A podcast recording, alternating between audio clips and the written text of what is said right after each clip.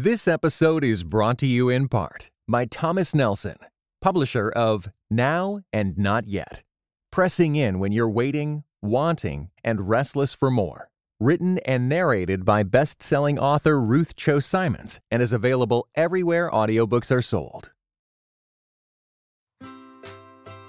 Welcome to the Grace Enough podcast. I am your host, Amber Cullum. This week, I sit down with Natasha Smith and Brittany Smith to discuss the heart behind their book, Unplanned Grace, and the work they do with Save the Storks.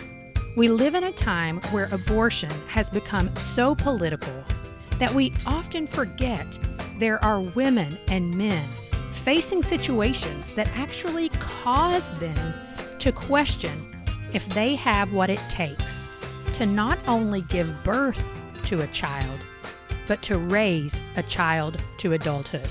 Actual human beings who are more often than not scared, full of fear, and sad, not chanting, quote, it's my body and I'll do what I want. Natasha and Brittany talk about humanizing abortion, developing a heart of compassion and identifying the location and resources needed at your local crisis pregnancy center. My hope after you listen to this week's conversation is threefold. One, you will shift your mindset from abortion is wrong and everyone who believes otherwise is horrible to abortion is often a choice made out of fear.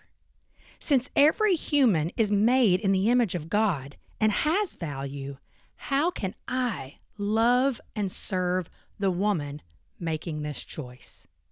Number two, you will identify your local crisis pregnancy center, the location, the name, and how you can support them.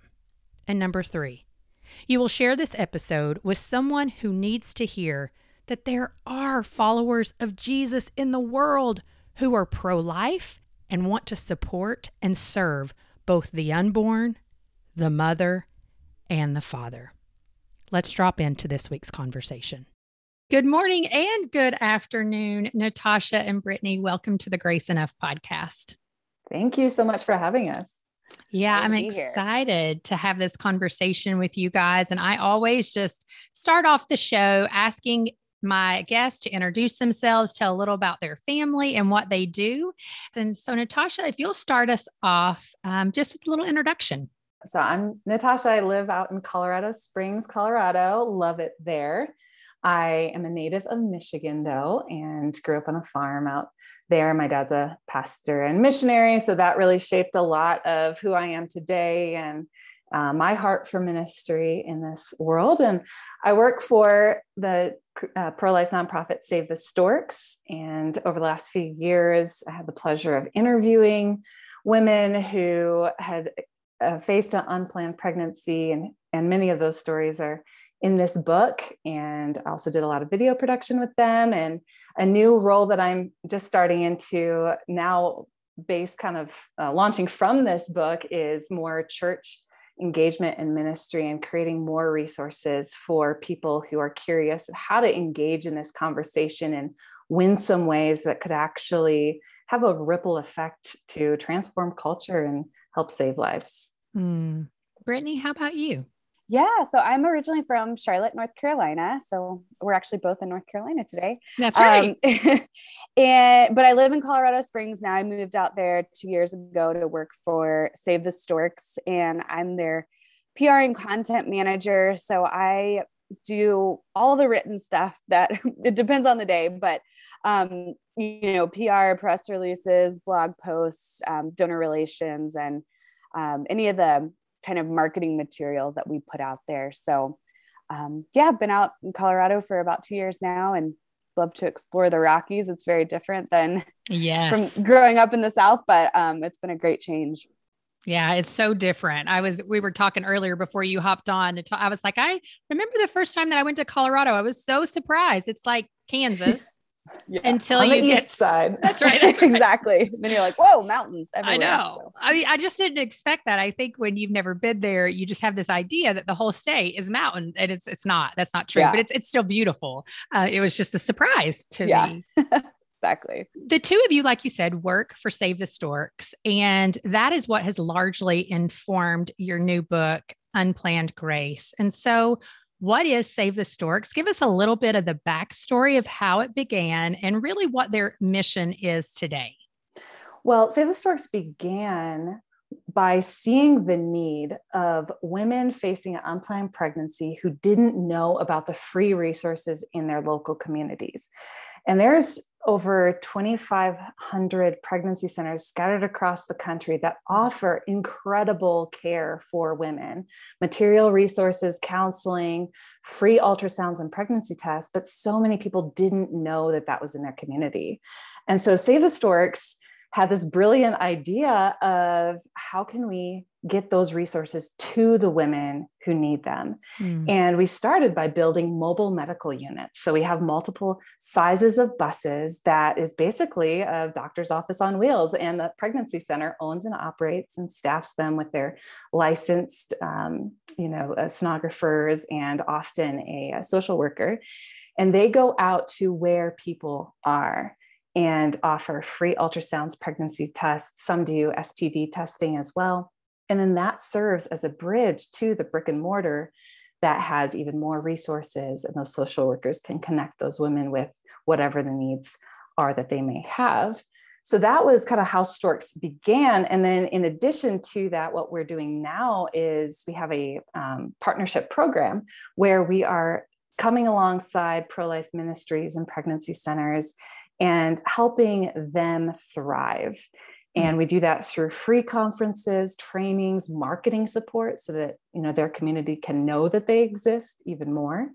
And we do free rebranding and all of that just to ensure that they can be the best people to be able to serve them because it's a mm. very hard job that they're doing and we celebrate the work that they're doing. Yeah and one other piece uh, that save the storks also does is just kind of an awareness piece. So we um, really want to kind of reshape the cultural narrative that is being put out there about pregnancy centers about the pro-life movement and just about the topic of abortion in general. You know it's a very uh, often a very political and divisive issue. So, a big initiative of Save the Storks is to change that narrative. You know, we want to tell the stories of women, whether it's through blog posts, whether it's through this new book, through a lot of videos that we've been putting mm. out there. We have a robust um, documentary series of women who've chosen life through our pregnancy center partners. And then we also have a very large social media presence and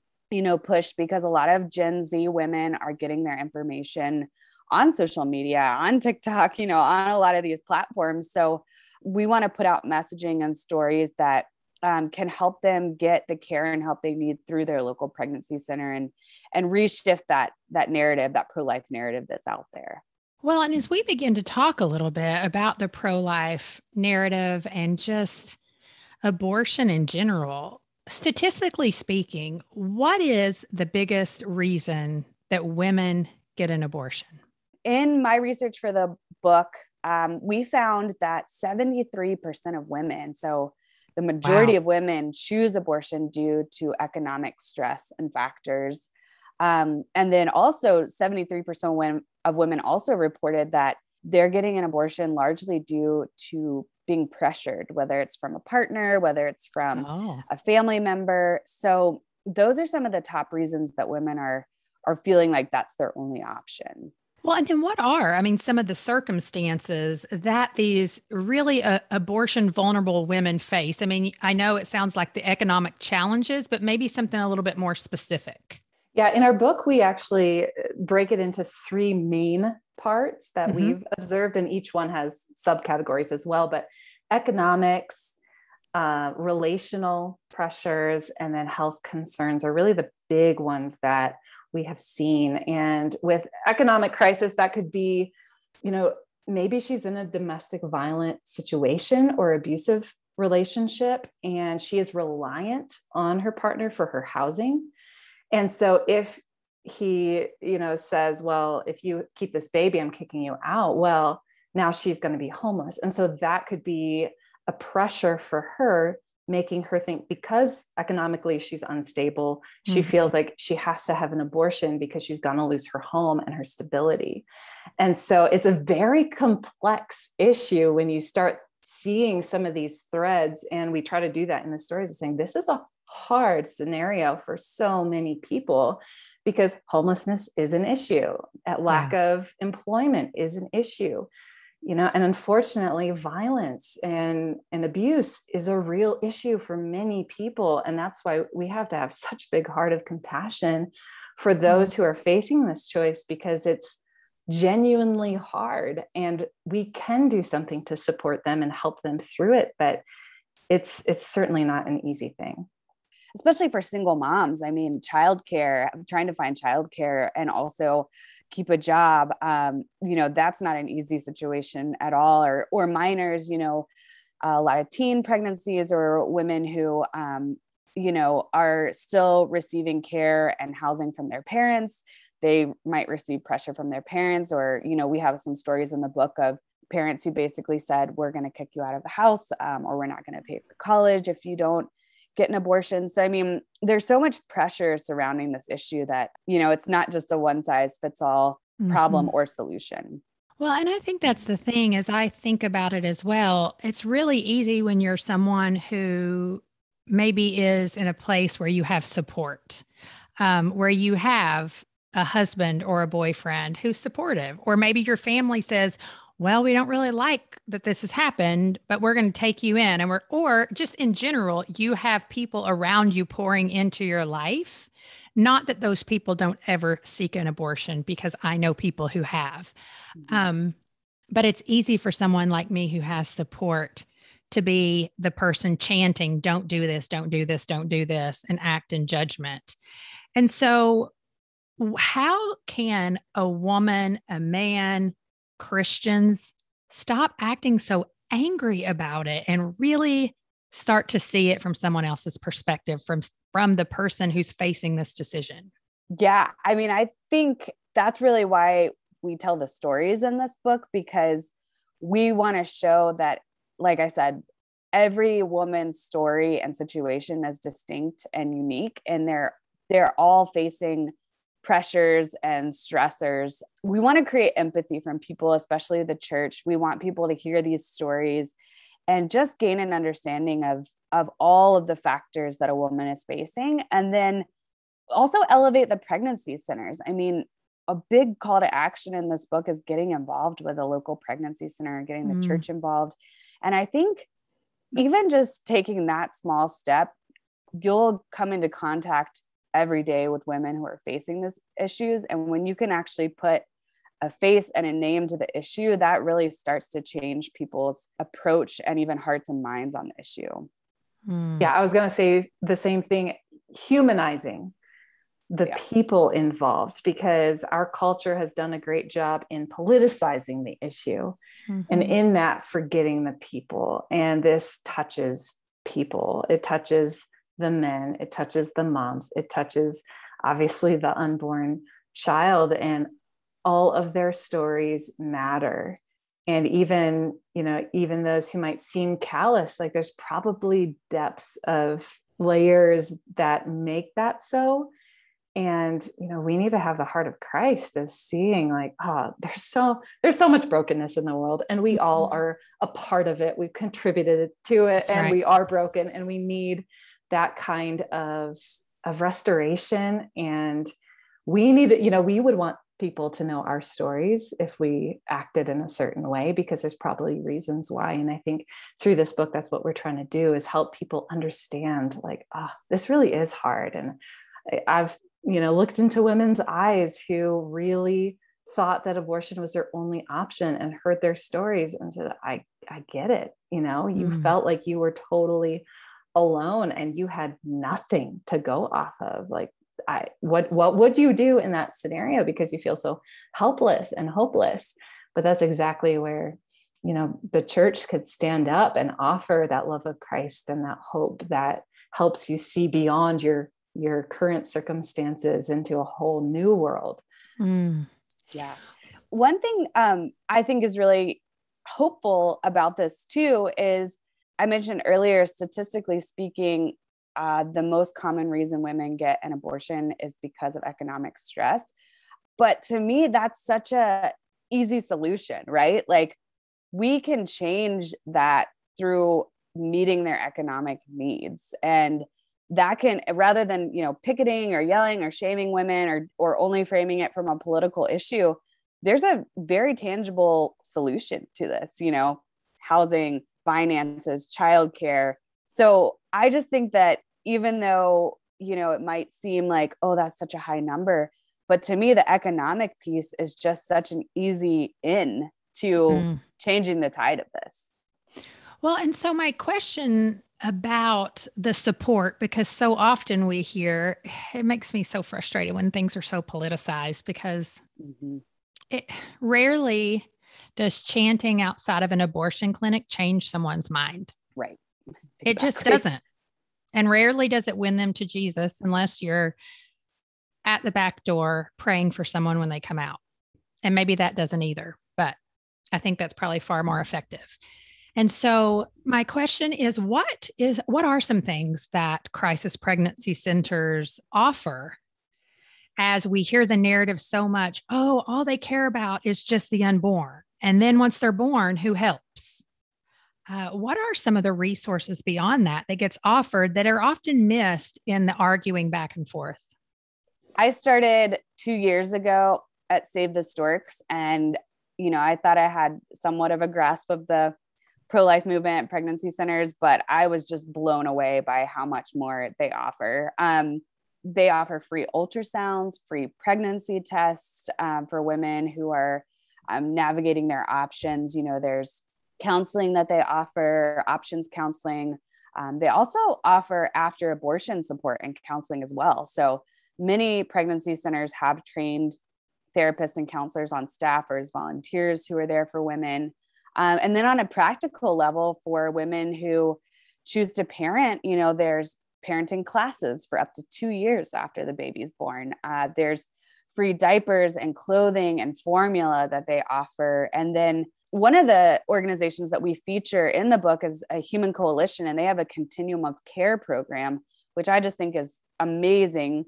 Um, they tailor their approach to each individual woman who comes into their pregnancy centers and they create an action plan. I mean, they have a social worker that walks with this mm. woman throughout the whole pregnancy and even after the pregnancy to help her, you know, if, is it housing she needs? Is, is it a job? Is it escaping an abusive relationship? Whatever it is, they tailor it specifically to her to help her get on her feet, you know, and and also adoption. I mean, adoption is a piece to this as mm-hmm. well. Many women might choose um, to place their child for adoption, and the pregnancy center has adoption agencies that they work with that can help her through that as well. So there's just a wealth of resources available. And on top of that, they are saving taxpayers a total of $270 million annually in the free services that they offer.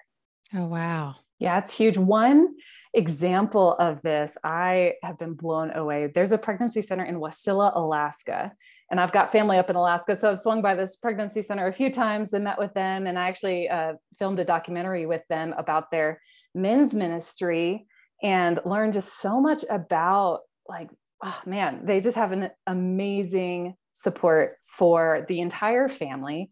In fact, they offer their community over 600 different classes.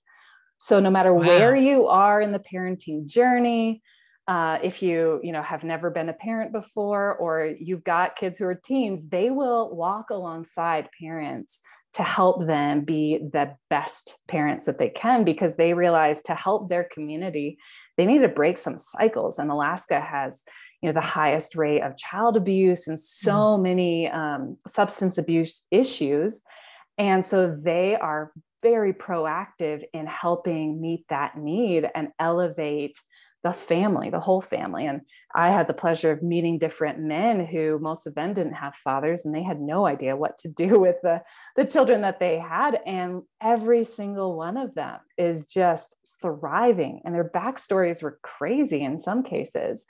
and the pregnancy center was there for them too and i was like do you think that's kind of strange that you as a guy is going to a pregnancy center and they're like oh i think every guy should come to something like this everyone mm. should do parenting classes uh, and so it has a very wide reach you know when you're when you're helping people just love on others better and giving them tools to navigate the unknowns and have mentors who are there walking alongside you, it, it really does transform culture. And that same center is also the diaper bank for Alaska. And so they have this huge wow. warehouse of free resources, and they'll go and take it into the rural areas and ensure that those people have those services. And they're currently in line with Save the Storks to get a mobile medical unit so that they can actually take their ultrasounds and pregnancy tests out to even more rural areas where transportation is a real issue. So they're very proactive in serving their communities.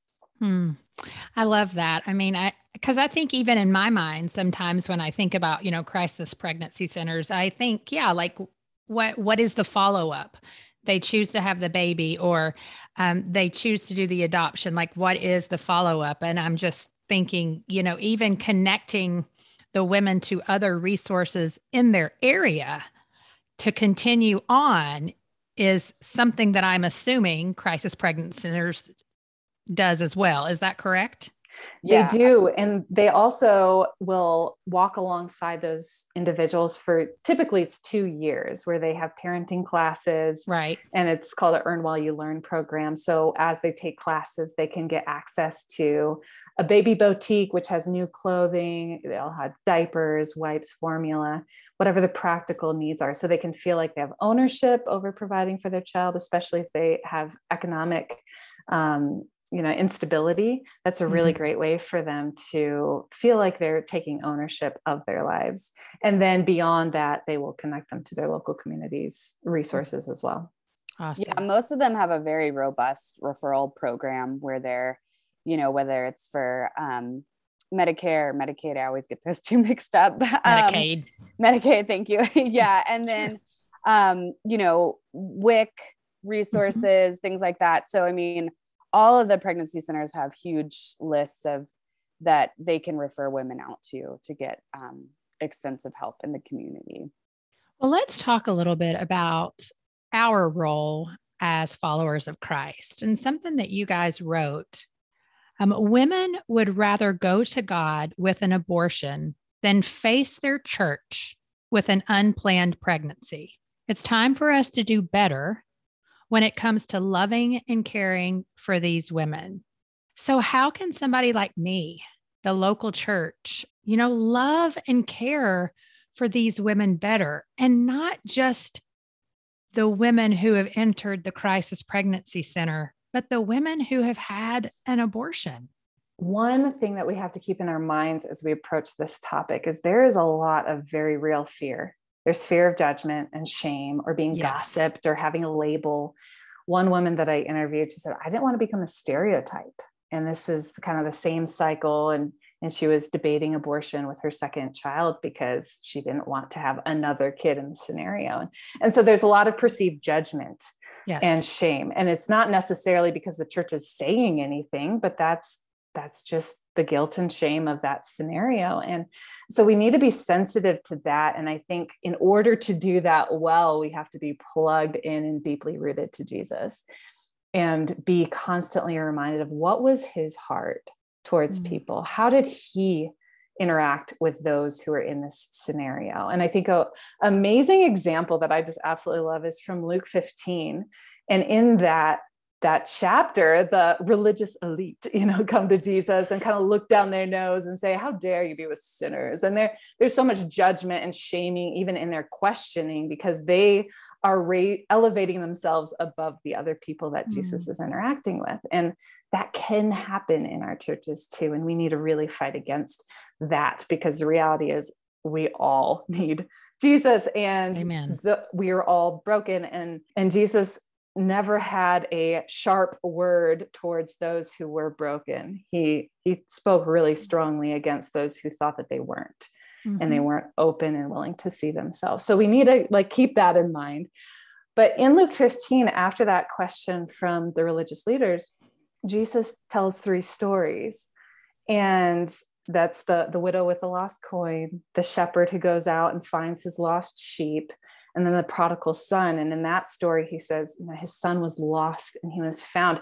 And that word lost implies value. It implies like, oh, this is something precious and he lost it and he's going to do whatever he can to go find it.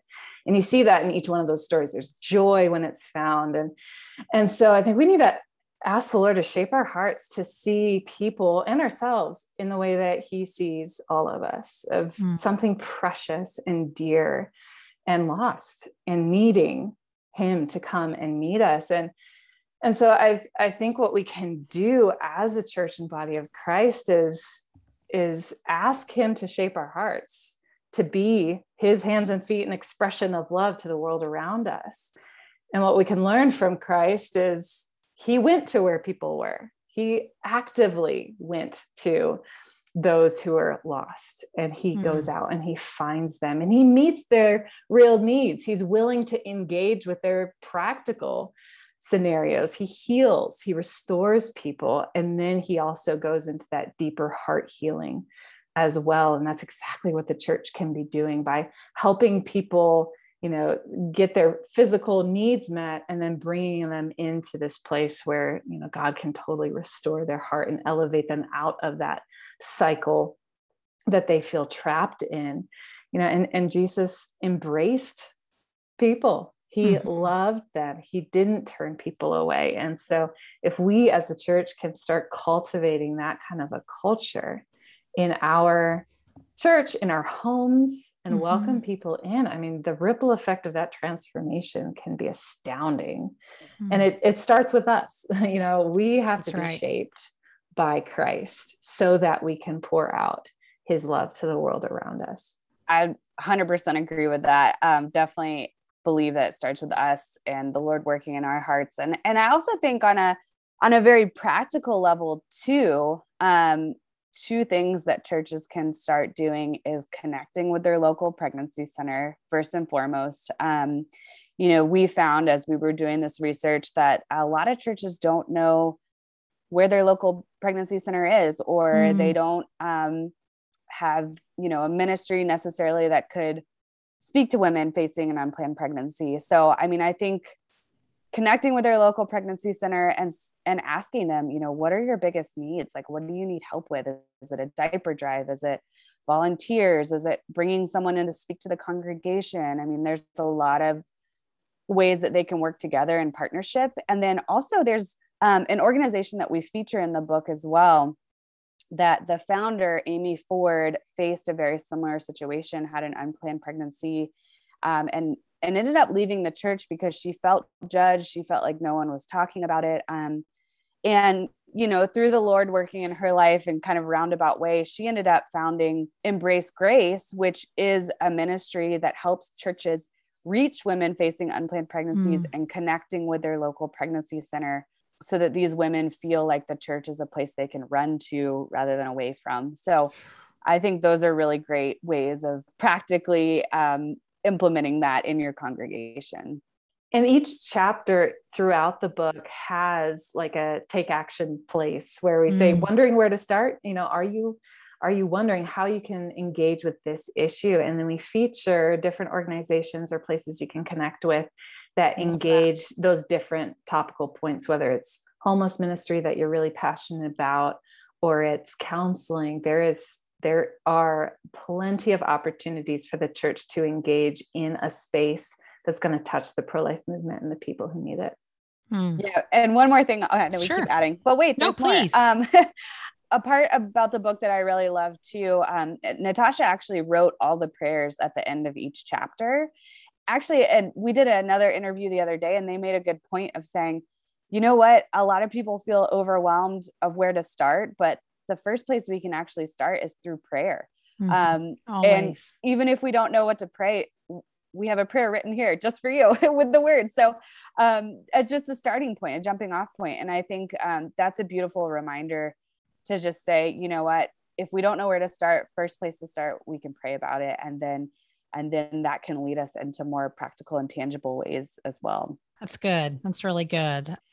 As we talk about pro life and how politicized it has become, that can so often take our focus off of the idea that God really does see every human life as valuable and is made in his image, even those who have not chosen to walk with him. And so when we think about it in that way, um, how can we go about, you know, focusing our attention on that aspect of a person? And you have kind of talked to this in the church already, but how can we, just as normal citizens of the world, the culture that we live in, instead of that chanting of this is just a political move, become more empathetic because you guys write about that a lot in this book. And maybe you don't have something extra to share than what you already have, but I'm just curious of your thoughts on that. Yeah, I think we uh, mentioned it earlier with the idea of just humanizing it, mm. like hearing people's stories and having compassion for the difficulties because it's not just like oh no one should ever make this decision you know it, the mm-hmm. reality is when we hear their stories and we understand where they're coming from it might make sense to them you know but we we don't believe that abortion's the answer because even if they choose abortion the the reasons why they chose it wouldn't necessarily change. They may still be in that abusive relationship or they may still be um, in an economic crisis. And so what we want to do is meet them where they are and elevate and eliminate those other issues in their lives that's pushing them towards abortion meeting them there and then often the outcome may change and even if it doesn't we still need to be there to help and walk alongside them. So I think, you know, approaching them, hearing their stories, allowing them to share what's really going on and and and being shaped first of all by the Lord and mm-hmm. having his heart to see people as he sees them is so vital in this because, you know, he he cares about those situations. He cares he how hard their life is. I also think this is um this is why pregnancy centers are so important um, because no matter what who you know who's in office what the politics are of your particular state um, what the laws are i mean women are still going to be facing these difficult circumstances they're mm-hmm. still going to be feeling like abortion might be their only option so supporting pregnancy centers and getting the church involved with pregnancy centers to me is so much more important than yelling about politics because pregnancy and trying to really, get a law passed Yes. I mean, and I'm not saying that politics and laws aren't Absolutely. important, but I I think that we lose we lose the humanity in those arguments a lot of times and you know, we lose that ability to really connect with individual men and women who are actually facing these issues and facing this choice.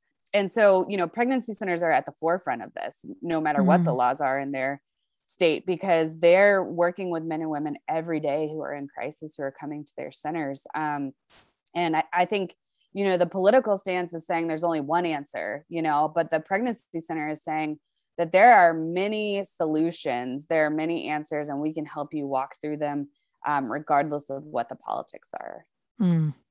Yeah. And so tell me with this book, um, Unplanned Grace, which I love the name. What a great name for a book. Um, mm-hmm. what is something, you know, and each of you can talk to this, that you walked away from the writing because it's so many people's individual stories that you were just like kind of blown away by what you discovered? Yeah, that's a great question what was so encouraging to me throughout this process because uh, I wrote most of the stories, and then Brittany did a lot of the work of researching the organizations that help meet those needs. So that mm-hmm. that was what she um, put together. And so for me, I learned so much from her research of just how many resources there are. Mm. I think that's so exciting to know, like this is not just you know there's you know five little centers scattered around the country trying to do something. There are thousands of pregnancy centers and then there's multiple thousands of other organizations that are helping this issue. And i think with this issue it feels it's it feels so big and it feels impossible to do mm-hmm. something. But there's so many people doing something already that we can walk alongside we can join something that's already happening or we can be inspired and like oh here's someone who saw the economic crisis and they created this amazing program maybe i can do that in my own community mm-hmm. so that yeah that was just such a joy for me to be pretty like blown away by the organizations that exist and how holistic their care and concern is for these people involved. Wow. You mentioned earlier on in one of your questions, but a criticism that pro-life people get a lot of times is, you know, we only care about the baby. Um, and so I think in doing the research for this book, just to echo what Natasha said, I mean, that's just false. That's a false mm-hmm. accusation. Um, because there are so many organizations out there um, debunking that accusation and there are you know so many i mean close to 3000 pregnancy centers across the nation that are doing this work on the ground meeting with women. Um, so i think that was just a really cool thing that to to discover that and to see the people doing this work and to be able to definitively say like that's just not true. And also i think it's great too because you know one of the big things we one of our big hopes for this is that there can be some common ground in this debate between pro-choice and mm-hmm. pro-life people and we can say you know what? We actually both really do care about the woman. We care about the family and we want to provide holistic solutions and and here's a bunch of them that we i mean we have a ton of solutions. So taking the politics out of it and really kind of looking at some of the common ground um, has been very inspiring and, and it's been great to see other people um, who are also doing that work. You know one of our ceo's big motto that she tells us all the time is we want to bring unity to the pro-life movement you know we're all on the mm-hmm. same team we're all working towards the same goal and there's so many people with different giftings that are using their skills to do that um, so i love how comprehensive it is. Oh, I love that, especially since sometimes we hear so often from the pro choice side is that we can get in our minds that sometimes it's just like, oh, but it's the woman's right to make, you know, do whatever she wants whenever she wants. And I'm like, when you say the statistics of why people choose abortion is economic crises, well, that doesn't have anything to do with them actually really just feeling like they ought to be able to do whatever they want with their bodies. 100%. Mm-hmm. Yeah. So often it really stems from a, a victimization almost, mm-hmm. you know, mm-hmm. of like they're a victim to their circumstance. And that's why it doesn't feel possible for them to parent because they're not ready yet. You know, they can't provide mm-hmm. for it yet. And so even with that, you see a heart of a desire to parent mm-hmm. eventually. It's just right now it seems impossible. And there is a wealth of support that they don't know about that we want to help connect them to. And a, a big verse that came to mind when I was writing, um, or uh, even before writing this book, was um, in one of the prophets. It says, you know, my people are perishing for lack of knowledge. And we see that, like people who just don't know. Yeah. what exists. And that's a tragedy. And if we can do anything to help people just know you know we're not saying you don't have a choice here but we're saying do you know your choices? Do you know how this is going to affect your life? Because no matter what you choose life is hard. No matter right. what you choose your life is going to change. And we want to ensure that people know what those are and know the support systems around them so that mm-hmm. they can truly have that empowerment to make the best choice for them and abortion the abortion industry says that's you know that's going to be abortion. And that is your you know your gateway to success and fulfilling your dreams and all of that which is again so false because the women that i've talked to who thought that now with their child they say oh he or she helped me have a better life I mm-hmm. decided to get out of my like the the men- poverty mentality or the victimization that they felt because they wanted to be the best parent that they could be to their child. And now those people are entrepreneurs. Now those people are going off into law school so that they can stand up and do something and help other people know about the resources available. And one thing that also stood out to me too is that even women who chose an abortion, the pregnancy centers don't say, you know what, you chose that, we're not going to help you, um, or, you know, we're not going to talk to you. That's the complete opposite. They are mm. offering after abortion care and counseling and groups and and even women who have had abortions in their past and then decide to parent um, you know later on they've gone you know there's stories of women who have gone to the pregnancy center and said you know what i need healing for my past abortion and mm. i also need help to parent this child and the pregnancy center has been there for them wow so as we close up it, let's say we fast forwarded 10 years down the line what would be one of your hopes to come out of what you've written in unplanned grace my hope would be that this book would truly be a catalyst of change for the church Mm. Too often, this topic has been avoided because it seems so politicized. And the reality is, people within the church need to hear the message of hope, the message of healing. They need to understand the value of life and the value of their own lives. And so I would hope that the church would get more involved, connect to the local pregnancy centers, offer healing groups or support systems within their church and just really start doing something in their local community because mm. I mean there's over 300,000 churches in America. There's 3,000 roughly pregnancy centers in America. We can do so much together and it's a tremendous opportunity to really revolutionize and transform the country not through top down politics but by serving people which is what the church is called to do anyways hmm. love that i would say all of those things plus um, i really just want people to know how many resources are out there and how many choices are available to them and i also would love to see the pregnancy center be the first place that women facing unplanned pregnancies mm.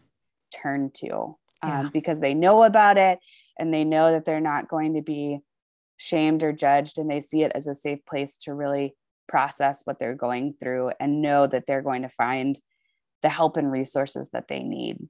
Yeah, because pregnancy centers offer all of their services at no cost to their clients. So it really is an incredible place for anyone who's facing, you know, the economic stresses or you know, any stress with an unplanned pregnancy. It's totally free to them. Yeah. Mm. Well, ladies, thank you so much. If someone wants to learn more about Save the Storks, I am assuming it's savethestorks.com. That is correct. Yes. And yes. then Unplanned Grace will be available everywhere, I think. Yes. And you can learn more and and watch uh, stories of women who are featured in the book on unplannedgracebook.com. Awesome. So you can order through that and watch true stories of women who've been transformed. Thank you so much for being here today. I'm grateful for the work that you're doing. Thank you so much Thank for having you. us. If you don't know the name and location of your closest pregnancy center, I hope you'll take some time to find it and learn more about the work they're doing and how you can join them. While you're in your podcast player, take a moment Copy the link to today's conversation and share it via text message, email, or on social media. I would love for you to help me spread the word, not only about Grace Enough podcast, but about this message on abortion. Thank you for listening to the Grace Enough podcast. Tune in next time.